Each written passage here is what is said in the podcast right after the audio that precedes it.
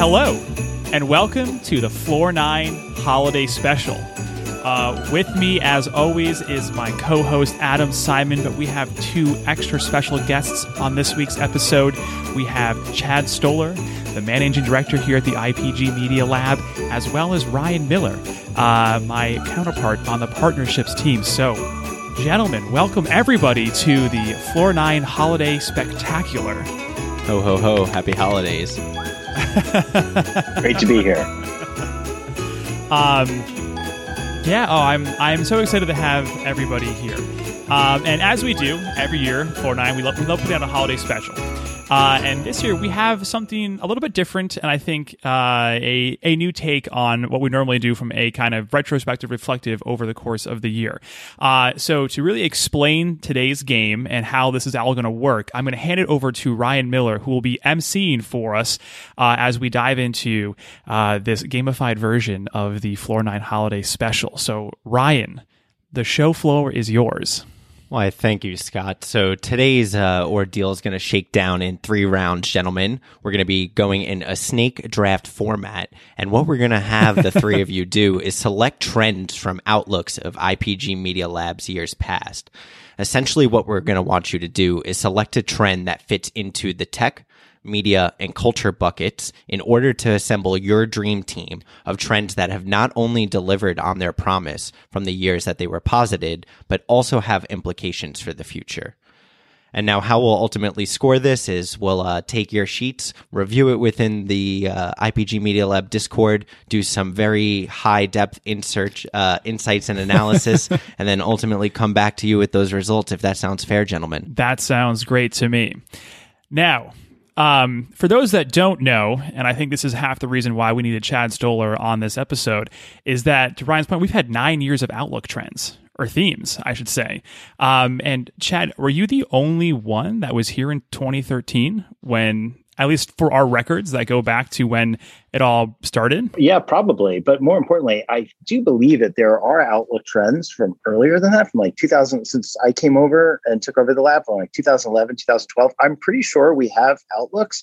We just maybe didn't share them as much as we did today. Mm. However, at the same time, Okay. I do think that it would be it would be disingenuous to include those outlook trends into the work that Adam and the team have done because I don't think they're they're at they're at the level. Um, yes, yes, that that makes sense. I could, from my own research, just based off the PDFs I was looking at, you can really tell a, a stark contrast between uh, the the uh, the themes and the trends and the presentations uh, once Adam got his hands on it. So uh, that makes a lot of sense. But yes, it's been nine years, and we've had 35 different Outlook themes, or I should say trends. So um, it is quite a list for us to be choosing from for this uh, holiday draft.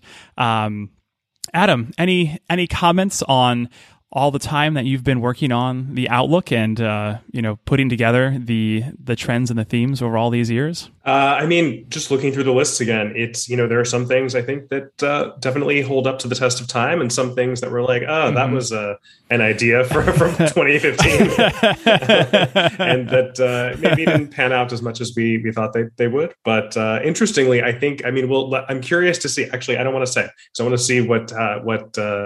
You guys draft because I have a theory as to which are the most enduring trends uh, as I'm making my list, and we'll see if we we'll see if we agree. I was really hoping that you were going to give us some insight into some past themes that really kind of brought back some emotional memories. So that way I could use that as I am the first person to drafting uh, to kind of, you know, uh, augment face. my, my drafts. yeah.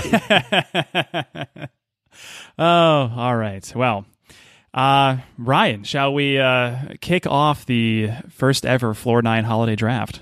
Great. So, gentlemen, we decided the draft order ahead of time, and we're going to going ascending seniority. So, Mr. Algerson, why don't you take us away with your first overall pick?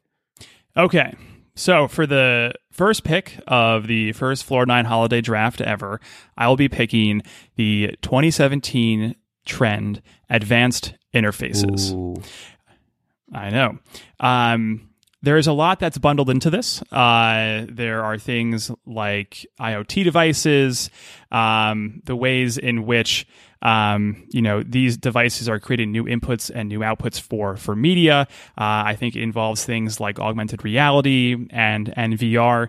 And for me, I'm picking this one because AR is a trend that has worked its way through many different, uh, I would say, Outlook themes starting back in, I believe, 2014 or 15. And I think will really continue moving forward uh, into future Outlooks in, the 2022 and, and beyond, knowing that we're starting to see major tech players uh, announce AR devices potential, you know, like peripherals that are attachments to, let's say, our iPhones or our Android devices.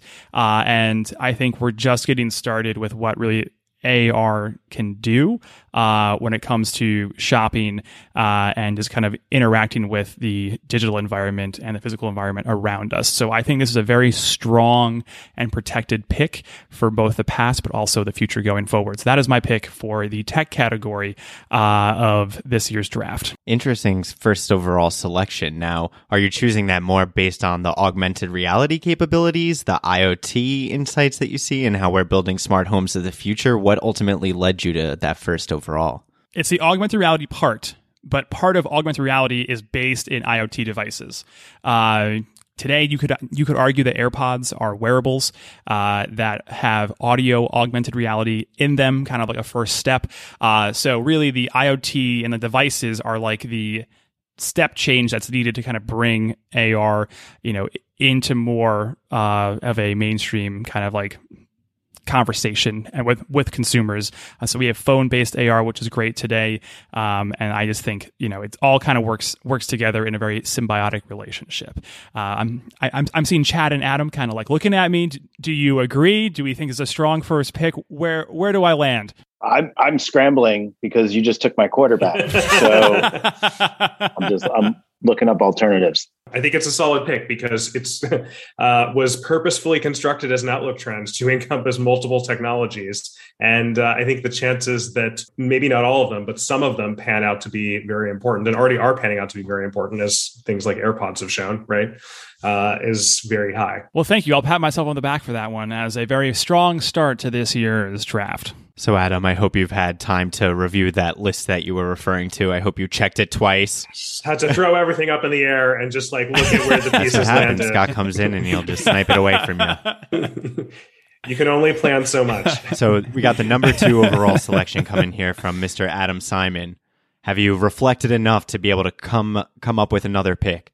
I have, I have. I am going to go with Gaming Eats the World because Ooh. I think that the proliferation of gaming technologies into non-gaming and gaming adjacent spaces uh, we're really just at the beginning of that uh, i don't know like there there have even been developments since our last podcast like the the matrix uh, unreal 5 demo that came out which is just really showing that the the characters are still obviously uh, CGI and animated, and it's not really Keanu Reeves and Carrie Ann Moss. But the environments, if you are looking at a shot that doesn't include a person in it, it is almost in, indistinguishable from uh, a real city, and that is uh, that is part of what we need to get to the metaverse. And I think there's just a ton of companies investing in this space right now, and it's not going to happen overnight. But I think five or 10 years from now, we're going to look back and say, oh, it's weird that we used to do so much of our media and computing time in two dimensional interfaces. I think that's a fantastic pick from the Ghost of Outlook Present, uh, a classic 21 pick right there. yeah, it's almost the end of 21. It's almost past. almost past, but not quite yet. And now to ask a clarifying question What position did you hope that Gaming Eats the World would ultimately fill on your team? Oh, I well, I mean, I chose it as a as a tech one. And just to be clear for everyone that's listening, how gaming technology is permeating into all of these different territories, you're talking about more than just the gamification of processes, correct? Yes. It's it's not even like gamification is an annoying word that has been used for uh, over a decade now, and uh, that's not generally what we're talking about. It might have some elements of that, but what we're really talking about is using more 3D immersive technologies. And that does cross over a little bit into advanced interfaces when we get into AR and VR. There's definitely some overlap there, but it's uh, it's about using these 3D immersive tools um, outside of just the gaming space, in the film and television space. In I think we will start to see in in uh, more retail experiences, and certainly just uh, creating non-gaming experiential activations online uh, is something we're seeing a ton of these days. Chad, have anything to offer in retort before we head into your first selection? I would start by just saying that I knew that Adam was going to pick that first.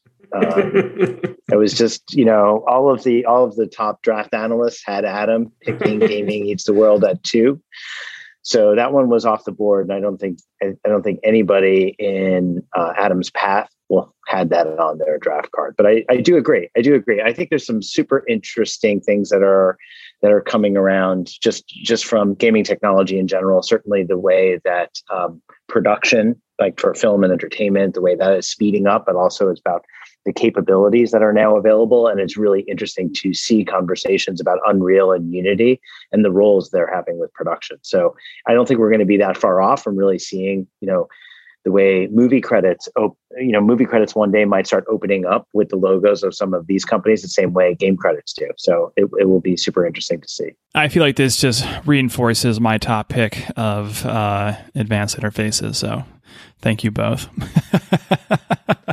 well, it's okay because Chad's going to come in here with something a little bit out of left field and uh, steal the thunder off both of you. So let me let me hear that third overall selection. Coming in hot at number three was the one that I was looking for because I feel like sometimes we talk so much about various outlook trends that we sometimes rewrite them on the fly.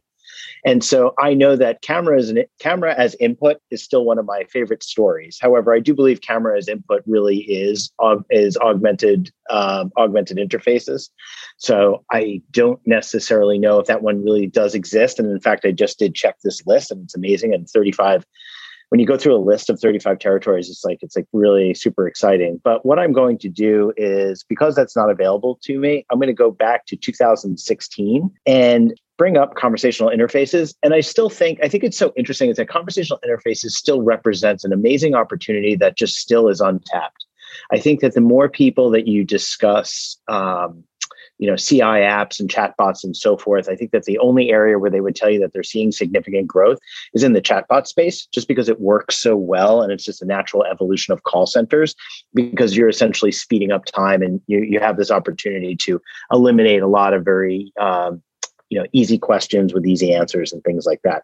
However i will say that voice assistant to me still seems like a minefield and you know my take on this and i know adam is adam is probably going to have something similar or probably a little bit more sophisticated is just that we're still not at this point where we're we have this ability to train humans to speak to machines.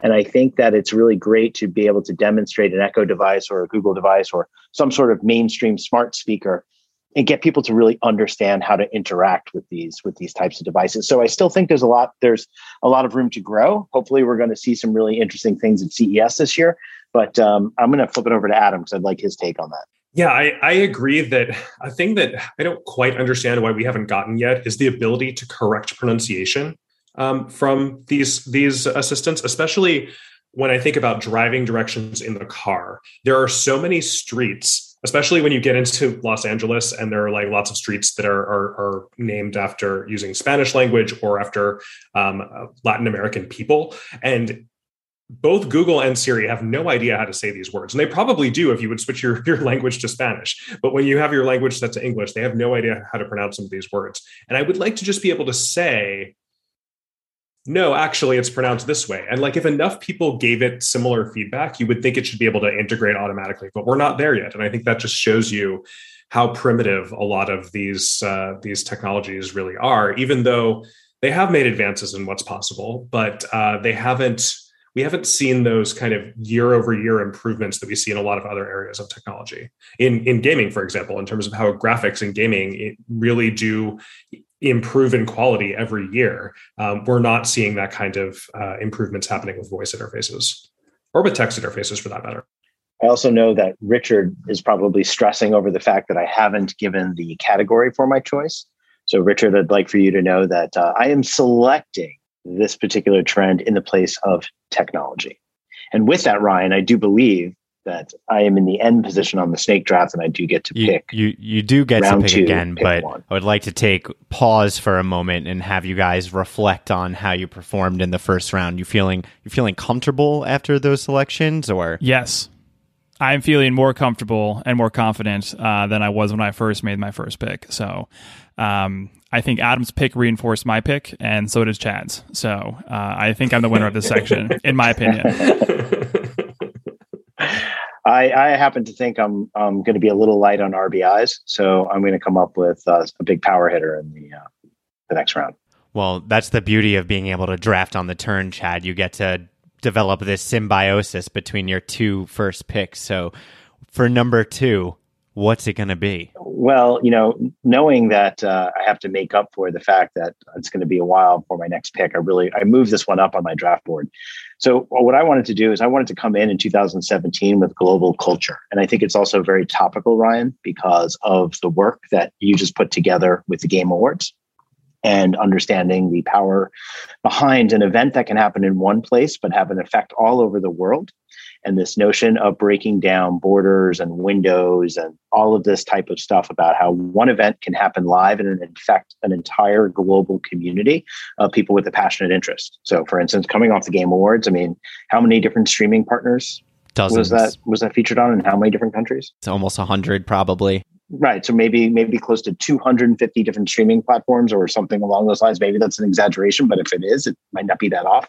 But the fact is, is that it doesn't matter about the location. It doesn't matter about the time. If you have content and there's a community of interest, it will find its way to people who are interested. And I think that that is uh, something that's really amazing. And I still, I'm still disappointed that content providers and content creators still think in these like perimeter based ways of thinking versus like you know it's like you can create something and it could be really desirable and hot and the idea that you can still lock it into one country at one date and one time is just it's primitive thinking based on where the world is moving. And so i still believe in global culture and i think and i think every year we're making major strides and uh, I only look forward to the future because I do think that once the genie's out of the bottle, this is the way things are going. I, I love that forward. pick. And I think that the ubiquity of global culture is ultimately down to those examples like the Game Awards when people speak in a vernacular that isn't specifically tied to language. So the games we play, the music that we listen to, the types of movies and film, uh, TV that we consume, those are the instances that you can unite people on a global level without having to be bound by language specifically. So I think that's a pretty uh, strong pick. Now, what category, what position are you actually going to slot that one into? Well, global culture is culture, right? hey, I'm just I'm just making sure here. I I'm not trying to be cute. I'm coming in being very deliberate. you know, I'm just saying some people have multi-position eligibility and people like to think about this from an outside the box perspective. so I just wanted to give you as the commissioner the autonomy to do so. But seems like Chad's all set over there. Scott and Adam, you have anything to say before we move on to the next pick? Big fan of the global culture pick. Uh, and it's also one of these interesting trends or themes um, that I think also kind of laid the ground for what we're seeing in like the creator economy, uh, where basically because you have a global audience that's available through the internet, you know, you can start to really mon- monetize niches, whether it's um, a YouTube channel, a podcast, you know, whether it's a you know a podcast about B two B, you know, media companies like this one or whatever else it might be. It's like I think this this theme of global culture became um, you know very present you know just throughout this like the larger creator economy and how people are building on the internet so um, from a culture perspective i think that's a very solid pick um, Yeah, I, I agree. I think Chad is spot on when you're calling out those uh, just platforms and creators and producers of this content still thinking in, in these very market based uh, mindsets. I know that that's how a lot of the a lot of companies are formed a lot of organizations are set up that way a lot of uh, a lot of budgets are managed that way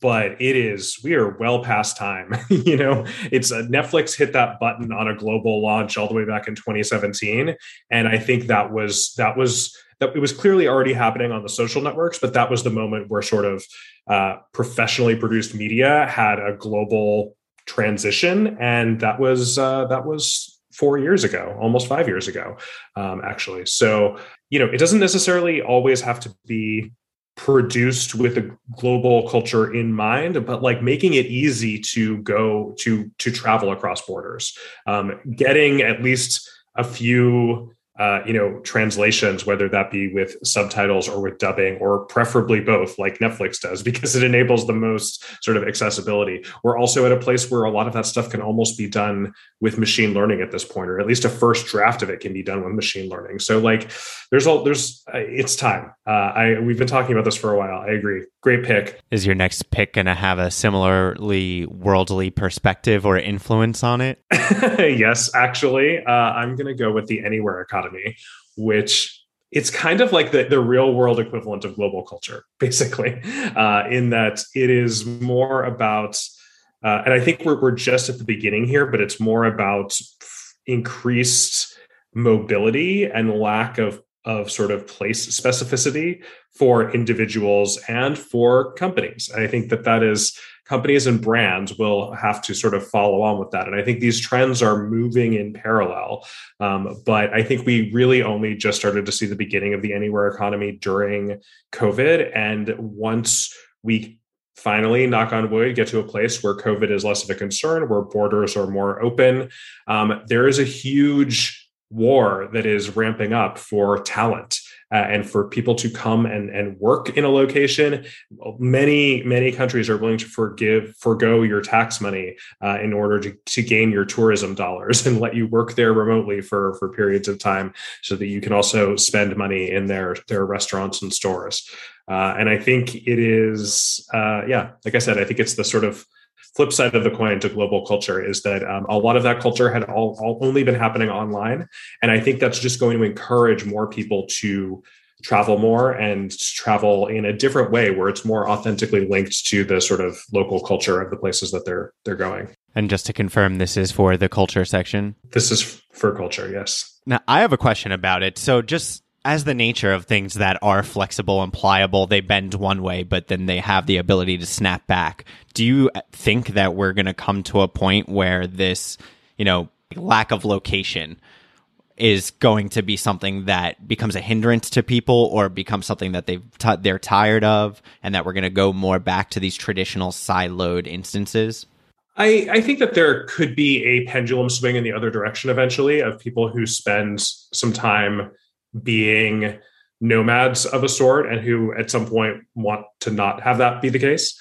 Uh, I think that that definitely could happen, but I don't. I also think that the a key part of this trend is we're not saying that people are going to all go 100% to digital nomads, but that they might do it part time. Uh, and we're already seeing this with people like this holiday season picking, saying, "I'm going to go and, and stay with my family from Thanksgiving until New Year's, and that that's just something that is uh, is is happening on a pretty widespread basis. I think we're going to see the same thing next summer, where we're going to have hopefully our first summer with uh, few COVID restrictions, um, kids out of school, maybe people haven't been traveling a lot. We're going to see a lot of people pick up and go someplace for a month or so at a time, uh, just to uh, to sort of experience that the, that vacation that they, they've been might have been missing out on the past couple of years. So um, yeah, I, I, think it's the key to this is that it, we're not saying every but nobody ever lives anywhere permanent again.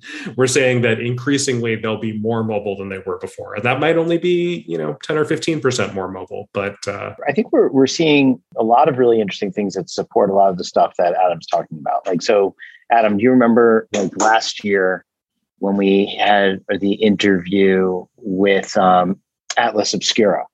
And you know what what the CEO of Atlas was basically saying was talking about that you know there's a real opportunity for people to hit the road for extended periods of time and then use that time to also do some work so i think like like you know we're seeing like small little things like that which proved to be the case right once covid restrictions started lifting people started kind of like instead of just going away for a weekend, they were going someplace for a month. And people were doing like Airbnbs and VRBOs for, you know, for extended periods of time. And there's also this idea that even our friends, we, we had a conversation with our colleagues in Australia where people were talking about doing extended vacations where it's, it's not really a vacation. You're just relocating for two to three months. But yep. I think that the things that are happening that are happening with like corporate enterprises and big companies and stuff like that is this idea that it's not necessarily about going back to the office, but it's about getting together once a quarter in a new place and like almost having the same way that we might go to trade show events or something like that you know companies are just kind of making like almost like mini internal sales conferences just for them just for various divisions Yeah. and they're doing things like that because the idea is just get people together for three to four days and that's enough to recharge your batteries and, and do all of that But with that, should I go into my pick to round out the culture category here? Are you going to round out the culture category? Are you going to throw in a media trend and keep us a little Uh, no, bit off no. balance? I'm gonna, I'm going to stay. I'm going to stay on culture. Um, unlike Adam, though, where he's only picked from the 2021 Outlook themes, I'm going all the way back uh, to 2014, uh, and I'm going to pick the Generation Z future uh, for my culture pick. Uh, wow, the projector era. the projector era absolutely i think it's fascinating because to me it's this is a trend that you know was brought up in 2014 that if we look at it today it is everything that our brands and advertisers are talking about. Uh, it's how is this generation interacting with the world around them, both online and offline, and really how can we communicate and be a part of that conversation uh, to kind of drive that overall brand relevance? Uh, because this generation, you know, is starting to usurp millennials. Uh, we are basically out to pasture now, uh, and they are what is driving culture going forward. And so uh, I think we have another good maybe five to ten years of Gen Z doing their thing uh, before generation Z- Alpha. A Alpha come yeah comes around to to replace them. And um you know overall this trend to me is something that changes over time. Uh the generation name switches but like that demographic that you want to target kind of stays the same. Uh and so i think that this is a cultural trend that is going to last for basically forever uh so that is my pick So the key to identifying and charting trends to the future is to keep on what's hot with 9 to 13 year olds. Yes. And I can tell that was a great pick because Chad and Adam have nothing to say. So I think, again, I am two for two on top tier Bix across the tech and culture category. Can't wait for media to go three for three. You know, I feel like choosing talking about Gen Z in 2014 was very future focused. Obviously, uh, I you know I think that uh, the reading of this uh, of this trend as being about every future generation. I don't know. I think that's a very wide, broad reading of this trend. How so? well, I feel because I feel like Generation Z is inherently going to be different than Generation Alpha and whoever what presumably beta. Like, why are we naming them the same things we named a COVID variants? like, it's not a good plan. Um, but but uh, every generation is inherently going to be a little different, and obviously, yeah, you're always looking at what those tweens and teens are using because that's when they're developing their media habits and are like that are likely to stick with them for the rest of their lives to some extent. So uh, yeah, I think that's that's always where the future of media is going to be. But I think it's a very broad reading of the trend. I think I think uh, you know building on what Adam's talking about, I think that's super interesting too because it's like as we start getting into a situation like Generation Alpha and then whatever follows that, there's going to be less of a divide between media habits of the older generations that are that are in front of those generations, and so you know now we're talking about like if you if, like I believe the stuff that you saw in Generation Z is super interesting because it's like younger kids were able to look at what were emerging media habits and so forth. But now I think you're at this point where there's a generation that is right behind them, a generation alpha. They're looking, they're they're looking up and they're seeing a lot of those habits with greater evolutions to them as well. So it's kind of like this whole idea of content, information, and so forth coming top down is is a completely broken type of construct for them. So that's what I think becomes super interesting. Well, these are definitely all good things to ponder for the future, but let's keep it locked in here to what we've done in the past, gent. So, Scott, we're coming up on round three. We need you to take it home. We've got a two headed monster with your trends thus far. What are you going to put on that third head to complete your Cerberus?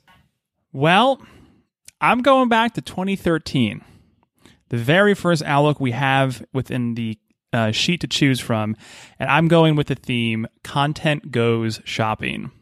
Uh, this idea that media owners have embraced commerce, they're integrating commerce opportunities into TV, online video, uh, social editorial, affiliate. Um, this is a trend that you know started, and we started talking about it in 2013. And I think in the past couple years, we've really seen it explode and grow given, you know, COVID and how this process of kind of going digital uh, really impacted a lot of small businesses and retailers and big brands alike. And this idea of being able to kind of buy your product or have your product be sold on the channels where the attention is in the most seamless way possible is going to be something that tech companies and media companies will be optimizing towards uh, for the foreseeable future. Uh, so I think this idea of content go shopping and making c- content shoppable uh, is a very you know core uh, trend and theme uh, throughout the next you know 10 plus years. I think, um, Scott, I, I truly I believe I believe in it wholeheartedly, and in fact, I had this originally originally on my list. I think that like um, I, I just have an observation about it because what's interesting is in a lot of the brand conversations that we've been having with our clients, and then also just with other brands that are out there who have done some experiments in live shopping, is there seems to be this misconception that live shopping is going to work if you put it on your site or do something like that, and I feel like it might, and we might get there However, I really think what's super interesting is just the rise of kind of like what is the next generation shopping media company, right? Where it's more like tune in for for shopping. And right now, I think that a lot of that is being led by drop culture and exclusivity. I think it's about like exclusive drops and exclusive availability. Like right now, if you're gonna get if you're gonna make PlayStations available, people will tune into anything, right? It's it's kind of like that type of thing.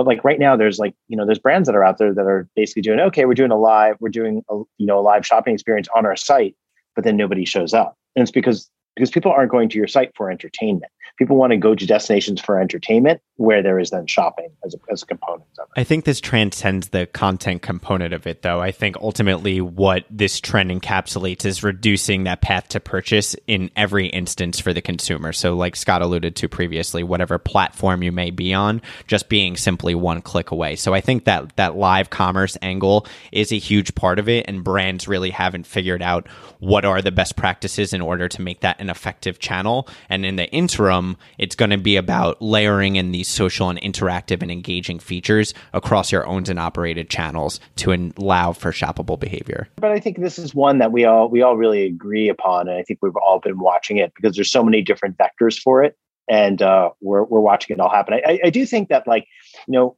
in the earlier days when we talked about like um, you know, I forget there used to be like a terrible word about oh T-commerce, right? Uh, you guys remember that one? Uh, T-commerce, I know. TV commerce, and like and like I've I mean, you guys know how long I've been kind of working in this space and I've seen kind of everything from like really weird set top box integrations and stuff. I always tell people I'm still waiting for this Acura catalog that I ordered on my Time Warner remote back in like 1998. But but but the thing is is that the thing that is really working well for TV and it also could just be the fact that the QR code really just just came just came out of nowhere.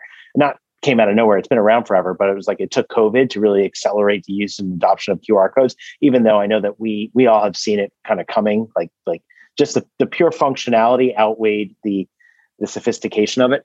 But but I think that moving moving the interface from television to your phone as quickly as possible is show, is is how things work right? So it's kind of like if you're going to have a shoppable TV spot, it has to be something where you're not using your remote control. It has to be something where you're moving the experience to your phone because this is all what we're comfortable using.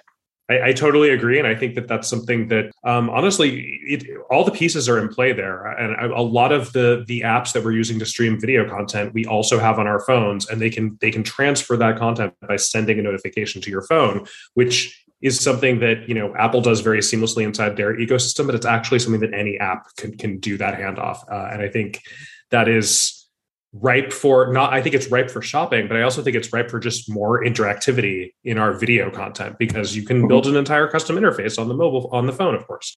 All right, so Scott, thanks for uh, getting that team together. Adam, are you going to dig deep into the annals of history to complete your triumvirate, or are you going to keep it 2021? Wait, I need to look up the year now. Uh, it was not 2021. Thankfully. All right. I'm going all I'm going all the way back to 2020. Ooh, the way back machine called Doctor Who. Uh, for demo- democratized creativity. Love this one though. Um, yeah, yeah. Uh, I it is this is just about the creator economy and um, more than that, I think the the tools that are now available to people, whether that is uh, tools built into TikTok or tools built into you know things like Substack or even dare I say OnlyFans, I think that the uh, explosion of uh, creator content on the internet during COVID when everyone was stuck at home. Um, and some people, you know, lost their jobs, unfortunately, and were looking for new sources of income um, or couldn't work and were looking for new sources of income. I, I think that really just accelerated something that was already happening. Uh, I think that it is going to be, I think a decade from now, we're going to look back on this time and struggle to remember that there was a time when you would meet somebody and they didn't have something to sell you. Um, like i do think i do think 10 years from now everybody's going to have some kind of side hustle and it might not be their primary source of income. It might they may not even make that much money off of it but they will have something that is like hey i also do this thing uh, and it's if you want to subscribe to it it's you know 199 a month or whatever. Um, and i think that that is yeah i think that's going to be very very common. Um, and some people will have multiple things of course an entire constellation of different products and services. But i think the the shift is in like ease of payment processing but also just ease of access to tools um, to high quality you know cameras and and editing software. And i think honestly uh, I'm just going to give a little extra credit to TikTok in that they built a social platform that was really focused on remixing and making it super easy for normal people to create content. And I think that once you see that and maybe do that, it it opens up it broadens your mind. You don't have necessarily have to focus entirely on tiktok. Maybe you do but maybe it also is like oh i'm actually like i can kind of edit video. Maybe i'll start a youtube channel or maybe i'll be a twitch streamer. Um, you know i think there's there's a lot of uh, once you are in that creative mindset and creative mode uh, and and understand that there are, are, great tools available to you it really opens up what is possible. Uh, and i just think that that's going to be incredibly common a decade from now. I do love the idea that uh, that in the future everyone is going to sell things to everyone else. So link, link in bio is the new uh, business card so. Yeah. as long as it's not another nft bro it's fine. I will say i think the place where there's still space for the creative tools to develop is in no code software development. Obviously that is something that's happening. It's not it's not good enough yet i have to be real. Uh, and also in immersive and game game development and immersive content. Um, obviously there are tools there uh, but i still think we we need a, a tiktok for immersive content Roblox has great tools. Minecraft and Fortnite have great tools. There are seven year olds making hundreds of thousands of dollars on Roblox. So clearly it's accessible to some people. Um, but I do think that it's not, uh, it still takes a little more of a lift than something like TikTok. I think really that copy and paste and remix is kind of key mm-hmm. to the whole thing, where you can make a complete thing by tweaking someone else's design. If someone like Fortnite you know really made that easy to copy someone's uh, someone's uh, social island and and make your own tweaks. I think that that could be the thing that unlocks it.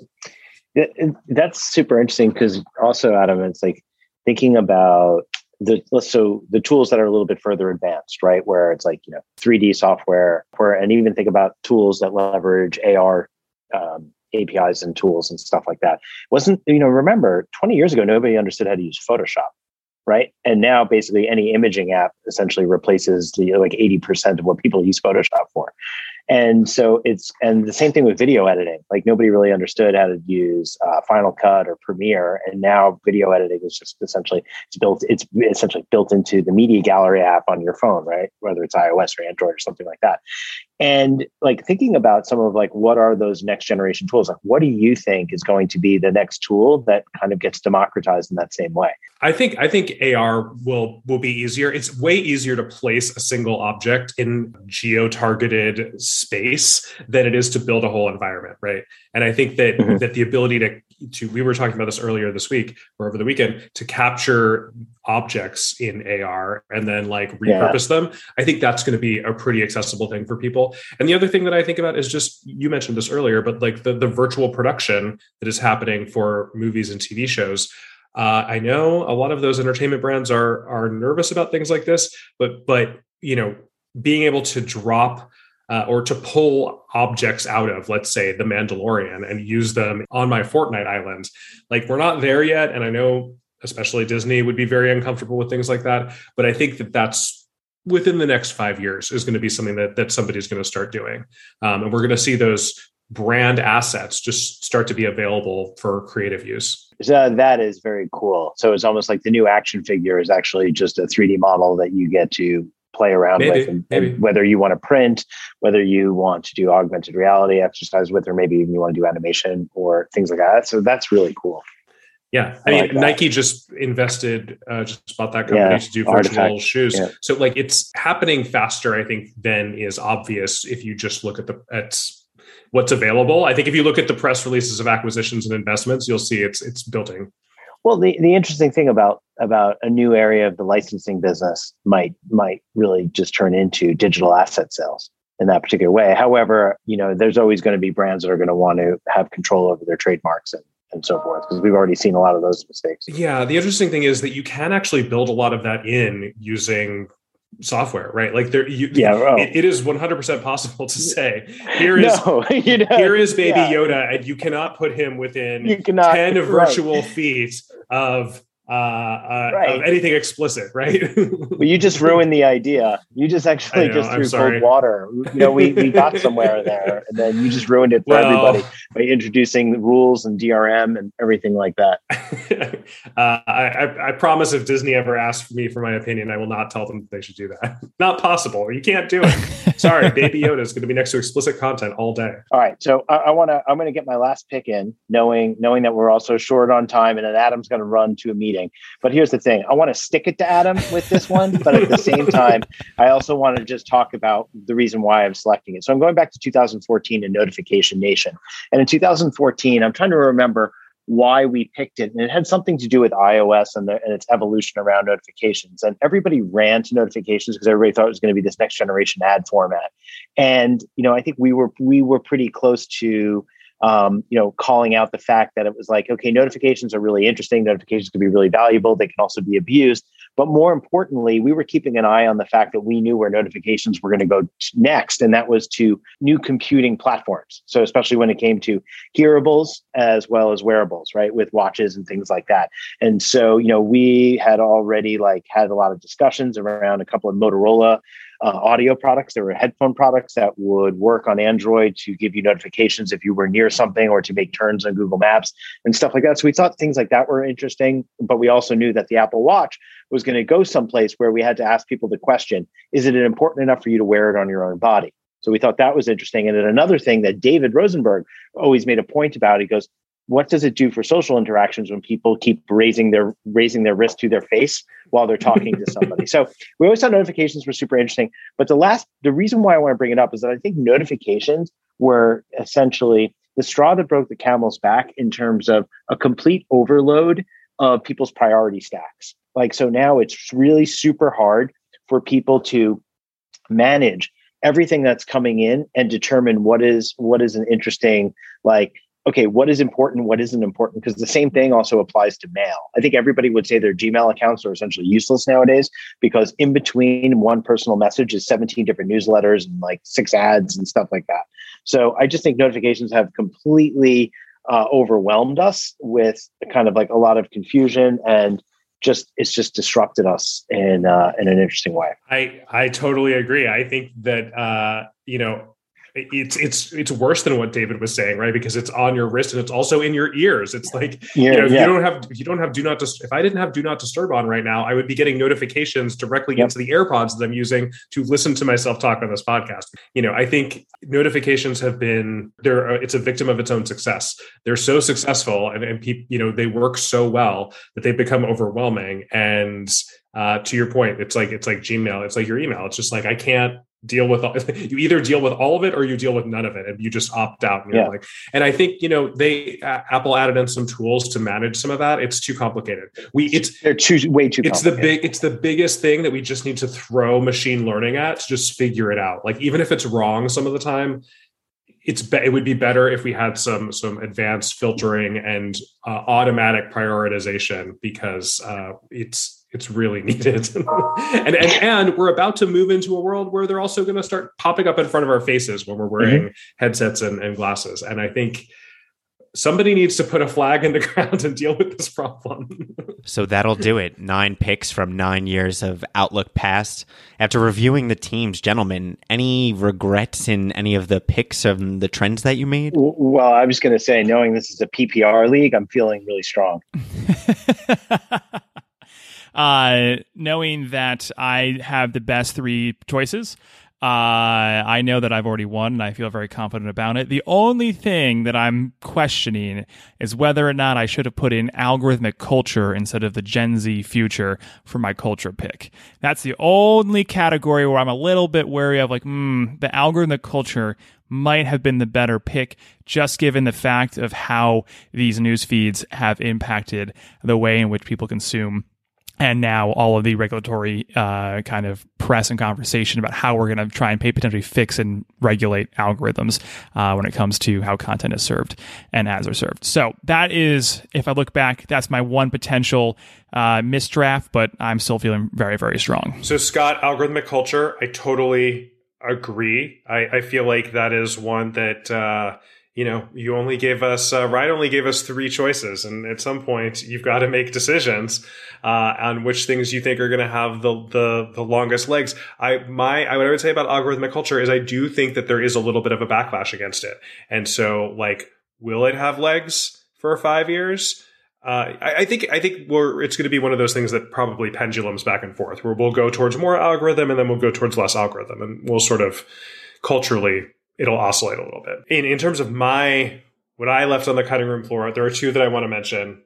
One is Age of Anxiety because uh, I think that we released that trend in January of 2020 and you could like early January of 2020, you could not have picked a more 2020 trend than the age of anxiety.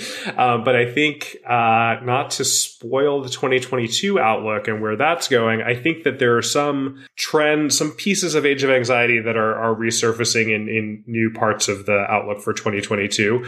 I do think it has legs. I think we're just in a very chaotic time, and I don't think that's going to unfortunately settle down in the near future. Um, so that one, and then the other one that is uh, that I almost I almost drafted just because I wanted to have the conversation about it, but is Welcome to the Splinternet.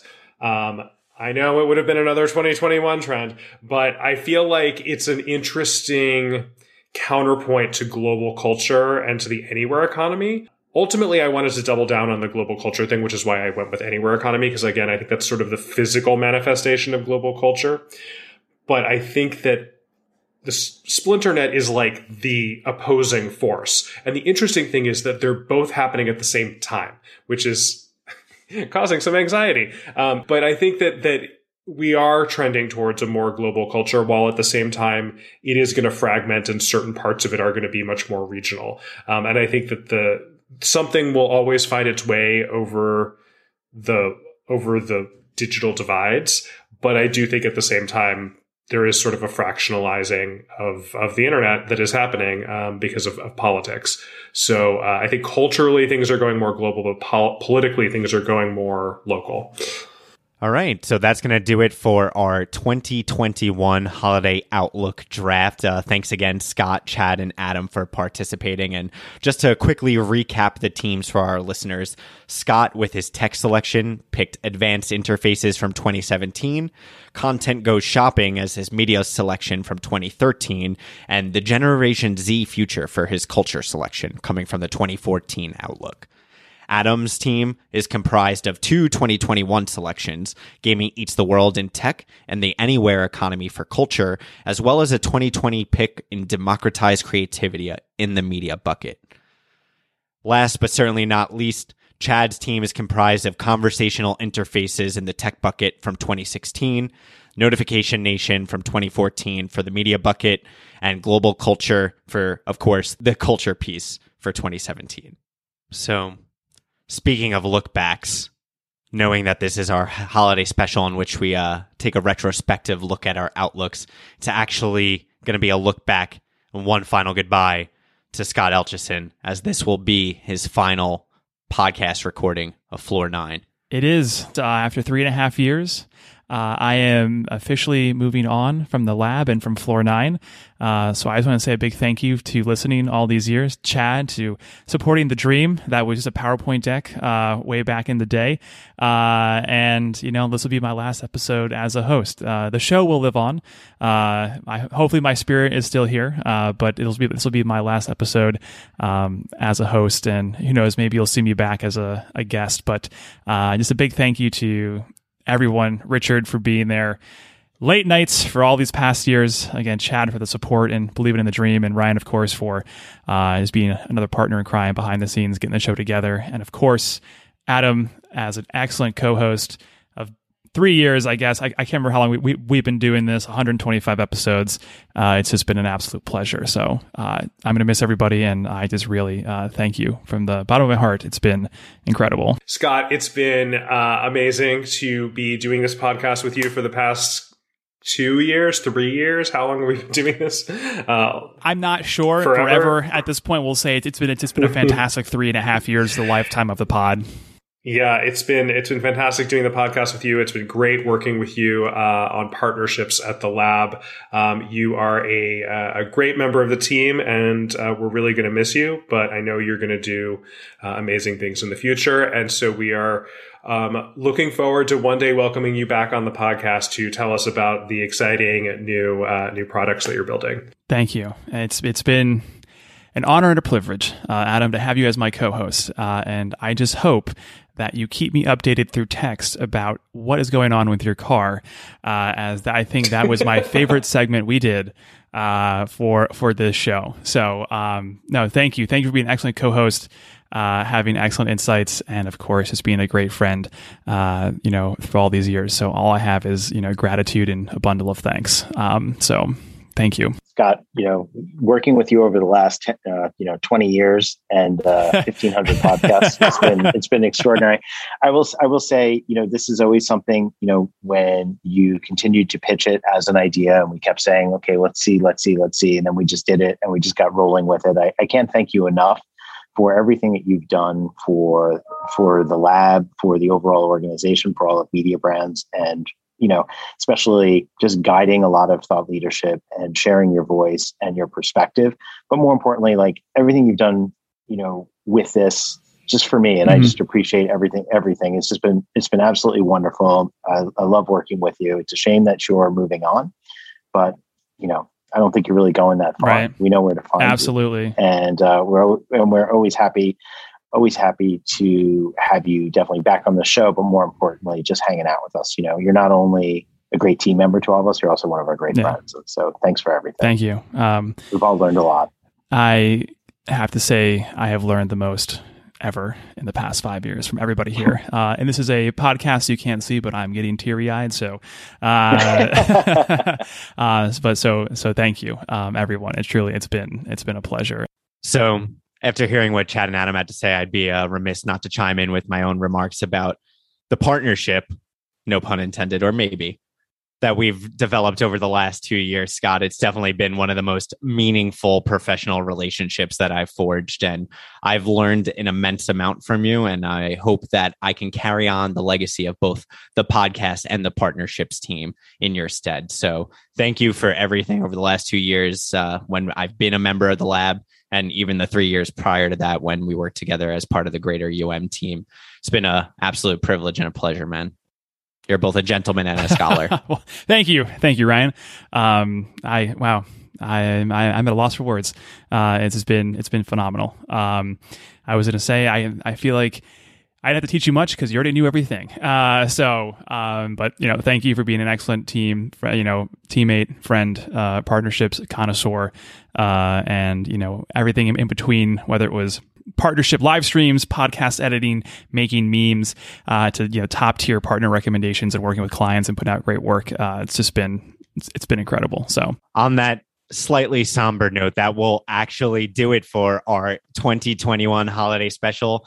I hope you guys enjoyed this retrospective of Outlook trends from the last nine years and these amazing teams that our three managers put together. But knowing that we just spent an hour in review of the 2021 Outlook, anything spicy on the agenda for 22, Adam? Anything that we should be looking forward to? uh, it's gonna it's gonna be an exciting outlook. We're going we're going really big into uh, a lot of areas. I think you know, looking at all of these historical outlook trends, it seems wild that we haven't in the outlook addressed crypto and Web3. And we, have talked about blockchain for specific use cases, but we're going to get into all of that. We're going to get into um, climate change and sustainability. Um, we're going to get into what's happening with the great resignation. Um, we're going to get into the circular economy and pushback against overconsumption. Uh, we're going to get into space. We also haven't talked about space figure we'll explain how space fits into everything. Uh, so i think uh, it's going to be it's going to be a big one. We're going to really address i think a pretty broad range of topics. And uh, they're the kinds of things that are a part of this global culture that consumers are uh, are embracing. And also i think uh, increasingly our our brands are looking for ways to activate with them. So uh, you know we always like to stay at the the cutting edge. We're definitely looking three to five years out and taking a little small breather from talking about the metaverse because it's coming. But let's talk about let's talk about everything else that's coming also because there, there's a lot. Uh, supply chain issues also. Like I don't know. I just keep glancing at my notes. The hyper objects. There's a lot. Of, it's going to be everything. So. Um, big new outlook coming for you in the third week of January. We will see you the first week of January for uh, our coverage of CES as as per usual. Uh, CES happening very early this year. It's going to be a tight turnaround from New Year's Day to uh, to CES in Las Vegas, um, and we'll have uh, a, a, podcast coming out uh, covering all of that content. Um, end of the first week, beginning of the second week. We'll see uh, how CES goes uh, of uh, of January, um, and then we'll be back uh, a couple weeks later with uh, the new outlook, ready to walk you through some new and exciting trends. Absolutely, and with that, listeners. Uh, we're going to wrap up this episode of Floor 9. as per usual, you can find myself on Twitter at T I P P I E R. You can find Adam on Twitter at Adam J. Simon, and the lab is at IPG Media Lab. Uh, so uh, this is Scott Elcherson signing off.